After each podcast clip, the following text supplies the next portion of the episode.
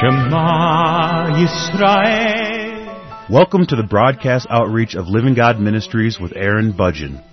Aaron discovered Jesus is his Messiah while preparing to be a rabbi.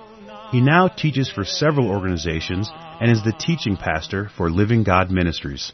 Strongly distinguishing between the Old and New Covenants, Aaron presents the scriptures from a Judaic and historical frame of reference. Join Aaron now as he reveals the reality foreshadowed and the new life we can now experience because of what the Lord Jesus accomplished for us.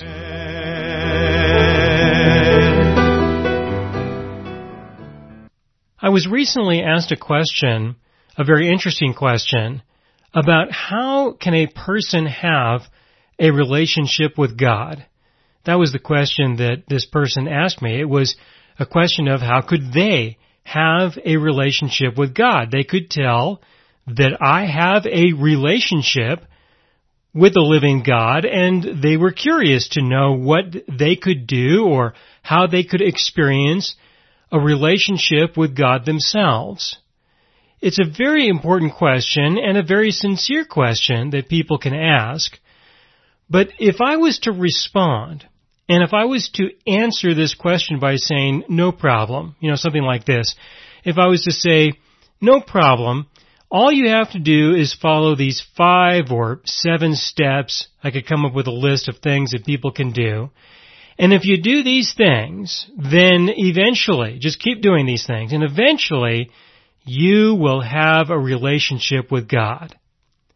If I was to respond that way, if, if that would be my answer to that kind of a question, I would expect you to think that that's not a very good idea. That simply is not likely going to be real. We should know that. We should understand that. That you don't develop a relationship with somebody by simply following a set of steps or going through a certain ritual of some kind. That's not what a relationship is. Relationships don't begin or evolve through experiences like that. And so there's no way that I will be able to give an explanation, really, of how a person can have a relationship with their God. I can testify of the kind of relationship that I do have, a relationship that has evolved over many decades. I could speak about that, but that doesn't necessarily mean that someone else is going to experience the same kind of growth and change. It doesn't mean they're going to experience the same kind of evolved relationship that I have. And that should be quite obvious when you think about God as a person. What if I was to say that God is a philosophy? If I was to say that you can have a relationship with God if you follow a set of steps, then you could say, well, that definitely doesn't sound right. But if I said that God is a philosophy, or God is really a theology, then you probably would think something similar. I would expect, I would hope that you would think something similar. That to think of God as a philosophy or as a theology, that again takes away from the idea of having an interactive experience with someone. You don't really have a relationship with a philosophy any more than you would have much of a relationship with a toaster. You're not going to have a relationship with a theology any more than you would have a relationship with, with a good fictional novel. I mean, you're just simply not going to be able to experience a relationship with a living God when you think in these terms, when you approach Him in these terms, as if He's a set of steps to follow, or He's a way of life to live, or he's a philosophy of some kind, or he's a theology that you study. That's not what it means to have a relationship with God. The most important thing to think about is that God is a person. And so if you are going to have a relationship with a person, there's no way that you can approach him from the point of view of a set of procedures or steps to follow. You cannot approach him as a philosophy. You know, the Greeks did that. They, they approached God as a philosophy. What a bunch of guys did was they got together and they had conversations about, well, if there is a God, then what would we expect him to be like? And there were all kinds of conversations and discussions and thoughtful debates, but that does not give an opportunity to have a relationship with him as a person. That just means that people were getting together and they were pondering, they were thinking about the things of a God, of their expectations of who this God would be. And you know, a lot of the things that they came up with, the Greeks, the pagan Greeks, simply contradict the idea of God being a person, which is what you could expect. The same thing can happen when you study theology, the study of God. When you study theology, it's, it's easy, it's very easy to discuss things, to conclude things, to examine things from our own perspective of what we think God should be like, and our conclusions will lead us into a direction such that there is no way for us to really consider Him as a person, as a genuine person. And so when we fail to do that, which is what has been happening for thousands of years. For the most part, people approach him not as a person to have a relationship with, but as, as an idea or as a philosophy or as a study of some kind. When a person does this, they take away the opportunity to have a relationship with God. And so when you ask the question, how do you have a relationship with God? Well, one of the things you'll have to deal with is you're going to have to deal with a lot of these ideas and philosophies and beliefs that people have that take away from the opportunity to genuinely know him as a person.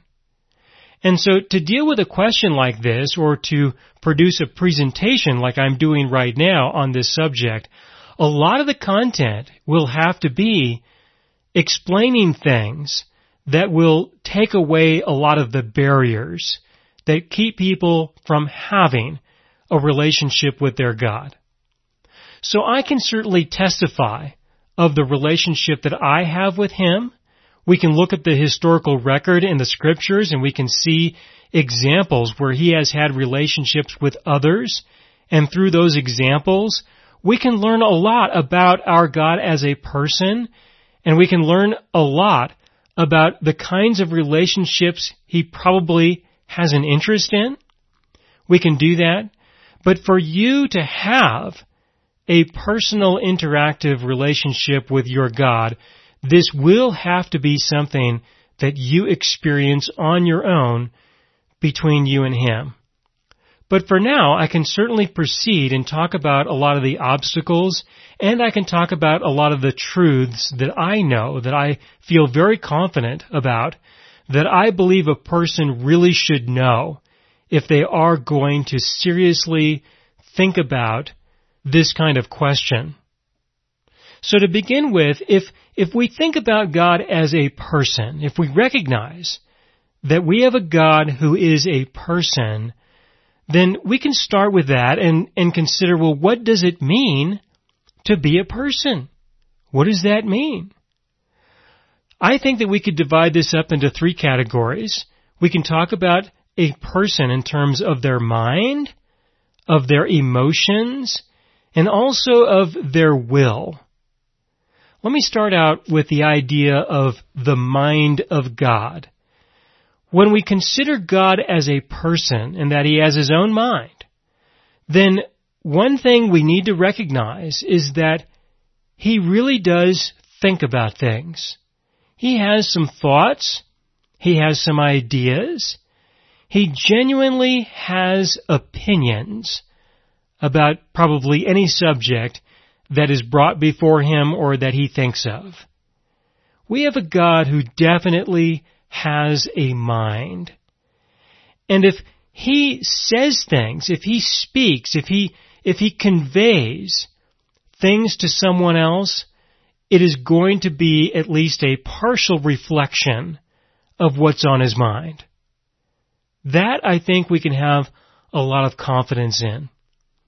And so if you want to have a relationship with this person who thinks, who has opinions, who will even speak his mind on occasion, probably won't tell you everything that he really wants to say, but he will probably tell you a lot of what he has to say. And if we want to have a relationship with this person, I think you might want to consider that what God thinks is important. What his opinion is on various subjects, that probably has importance. You know, it's not unusual to have relationships with people, and these people who you have relationships with, they really don't have much of an interest in what you think. And they probably have even less of an interest in what your opinions are. By me saying that, you can probably just start to think about a few people who you know, who you do have a relationship with, and, and that these people relate to you in that way. And so if God is a person, you are a person, if God is a person, and He has thoughts and He has opinions and He has things that are important to Him, how do you suppose He would feel if people would like to have a relationship with Him but totally disregard or have very little interest in what He thinks, in what is important to Him? This is something that I think we should keep in mind. That if you want to have a relationship with the living God, you ought to have some regard, some consideration for what He thinks. You really should. And I do believe that you could expect Him to have some regard for what you think also, and for what your opinions are also. I think it's highly unlikely that He will be even remotely impressed by anything you think or by anything that you think is important in terms of your opinion on something. But that doesn't mean that he can't have a relationship with you. It doesn't mean that he has to be impressed with you. Just to discover where you are right now in terms of how you think and what you value and what your opinions are. And he could probably give you lots of explanations as to why they are invalid or partially valid. But you know, we are people who grow and change over time, and we have a God who I know acknowledges that. And so whatever you think and whatever your opinions are right now, chances are they're probably going to be different years from now. And I am sure that he can have a lot of patience with you when it comes to things like that. But for us to relate to him in that way is not likely going to be useful we have a God who definitely has some serious opinions and he has some beliefs and he has some ideas and what he thinks is important and has greater importance than what we think, but it doesn't mean that we can't share and communicate with our God. In fact, to have a relationship with anyone, there must be an opportunity for mutual communication along those lines. We have a God who has emotions. This is described all over the scriptures. You see a lot of opportunities for God to be angry. He speaks of himself as being a jealous God. There are times when he expresses joy. He certainly describes himself as a loving God and a kind God. These are, these are terms that describe and express emotions. Now, according to a lot of people, according to people who believe or have a preference for the beliefs of Greek philosophy and a lot of different theologies, the idea that God has emotions is simply unacceptable. There are a lot of people who don't like the idea that God can have emotions, that He has the capacity for deep emotional connection with other people. For, for a lot of folks, that's considered to be unacceptable. And one of the main reasons why is because they don't want God to be affected by other people's behavior. We, we don't want God to be influenced by what it is that we do or what we don't do because our behavior might upset Him. And if we have the ability to upset God, you know, make Him angry, if we have the ability to do that, then in a way, we have a form of control and power over God. that's what we have. And according to a number of theologies and philosophies, this is unacceptable because it reduces the sovereignty of God, the power of God. These are beliefs that people have that God cannot really have any deep emotions that can be affected by us as people. That this is considered to be unacceptable. But how do you have a relationship with a person who has no emotions? No emotions at all. You can have a relationship to a certain extent, but I'm going to use the word limited. This would definitely be a highly limited relationship if it would even be described as a relationship at all. And so these beliefs, while they might be quite sincere and a lot of thought may be put into these beliefs about our God, about Him as a person, these beliefs can become obstacles. They can become barriers to having something real, to having a relationship with a person in a real way, in an honest way, in a way that reflects people really thinking about and responding to you and you thinking about and responding to someone else, in this case our God, in order to have a genuine relational experience, there has to be some degree of emotion between the two, some kind of emotional connection really needs to exist for there to be a genuine relationship of quality. We have a God who has a will. As a person, he has a will, and the will is a word that, that means that he has the ability to make choices and decisions for himself about what he is going to do or what he's not going to do, what he's going to participate or not participate in.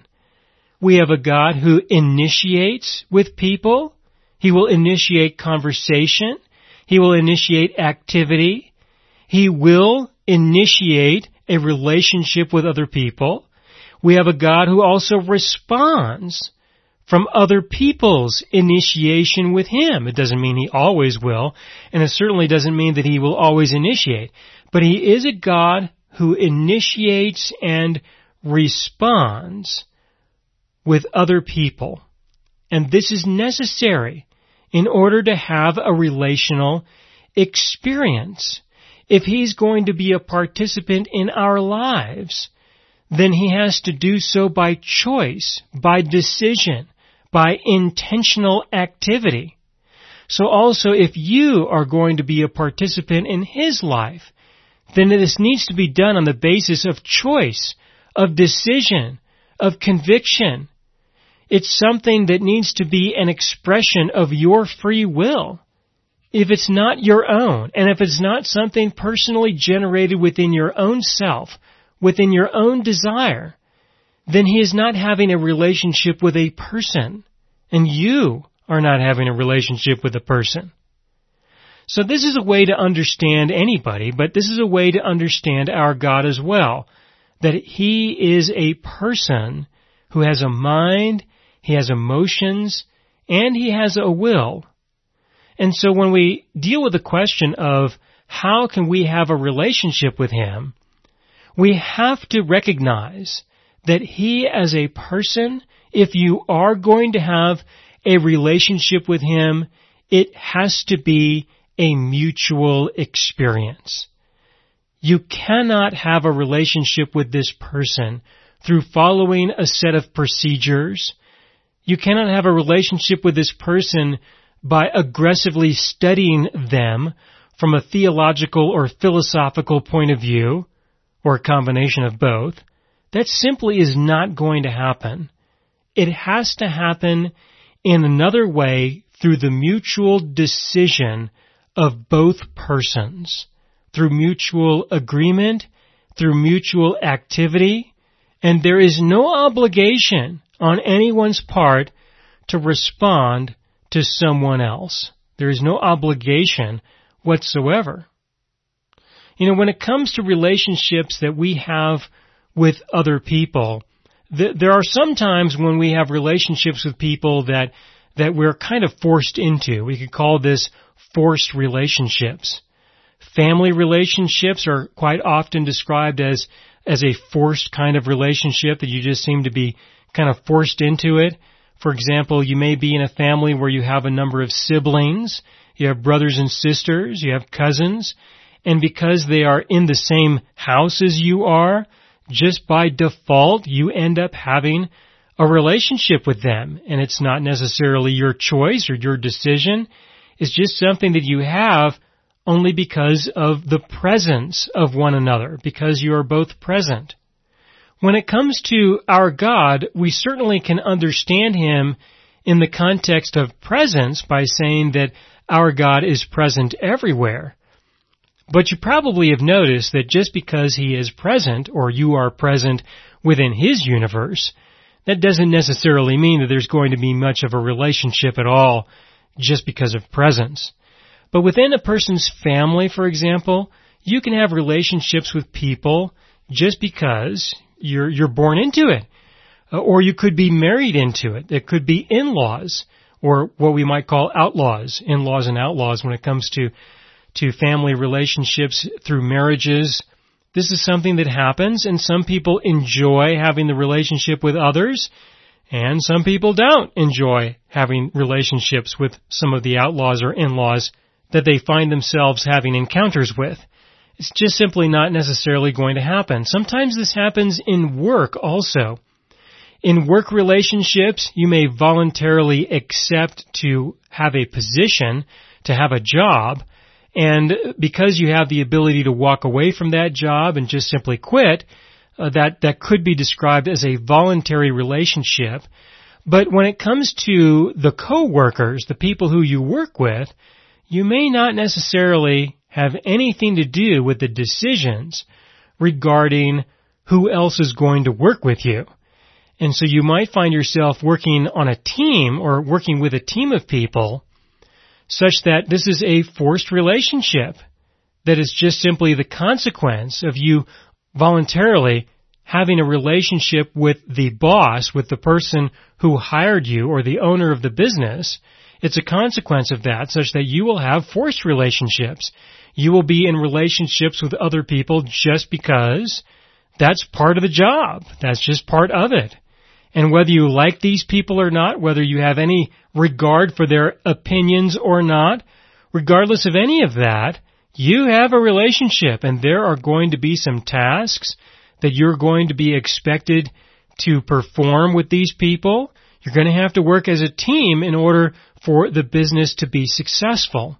So these are some different ways to understand relationships. You could think of them as a forced relationship or a voluntary relationship. Marriage can be considered to be a voluntary relationship where people people agree that they're going to be married to each other. Some work relationships, usually self-employed relationships or corporate contracts, when a contract is developed between two persons or two businesses, then that's normally considered to be a voluntary relationship as well. But when it comes to your God, there's not going to be a forced relationship. He's not going to force himself on you, and you are not going to be able to force yourself on him. You're not going to be able to impose yourself upon God and say, God, you and me, we are going to have a relationship. Yes, we are. You know, he probably will not respond very well to that. Not in the way that you probably would want him to. But this is a place to start at least. When it comes to the quality of relationships though, I would like to emphasize the issue that your regard for another person's mind, for their emotions, and for their will will make a big difference with regards to what kind of a relationship and the quality of the relationship that you have with this other person. If you have no regard for the mind and the emotions and the will of another person, then that's going to make the relationship quite awkward. And the same thing would go for you if this person with whom you are going to have a relationship with has no regard for your mind, emotions, or will either. Then that is going to make it very difficult for there to be a high quality relationship between the two of you.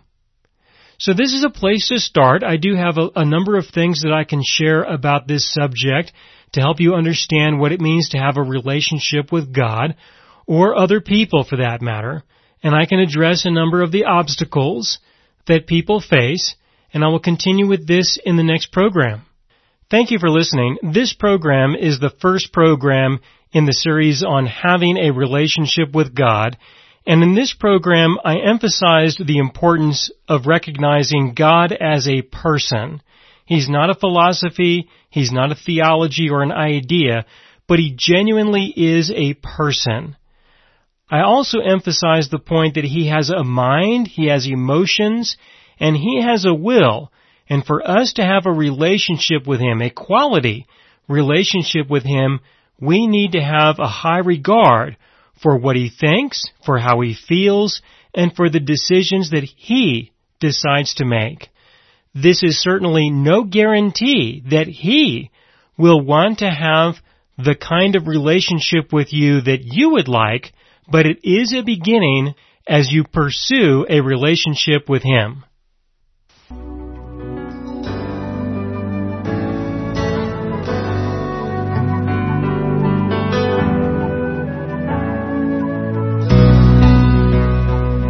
You have been listening to the broadcast outreach of Living God Ministries.